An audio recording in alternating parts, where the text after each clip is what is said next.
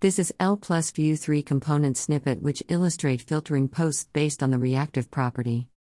Template div div class equals type container greater than filter add slash div l checkbox group v model equals checklist greater than div v for equals cat in store dot categories key equals cat dotted greater than l badge class equals item value equals cat dot post dot length greater than l checkbox label equals cat dot name greater than less than span class equals job number greater than one slash span greater than slash L badge slash div slash L checkbox group slash div, checklist slash template script lang equals TS greater than import, define component, ref, watch, watch effect, from vue, import, use category, from it slash store slash categories, import, use add, from slash store slash ads, export default define component setup, function. Const store equals use category, const store ads equals use add, store.get categories, const checklist equals ref, watch effect,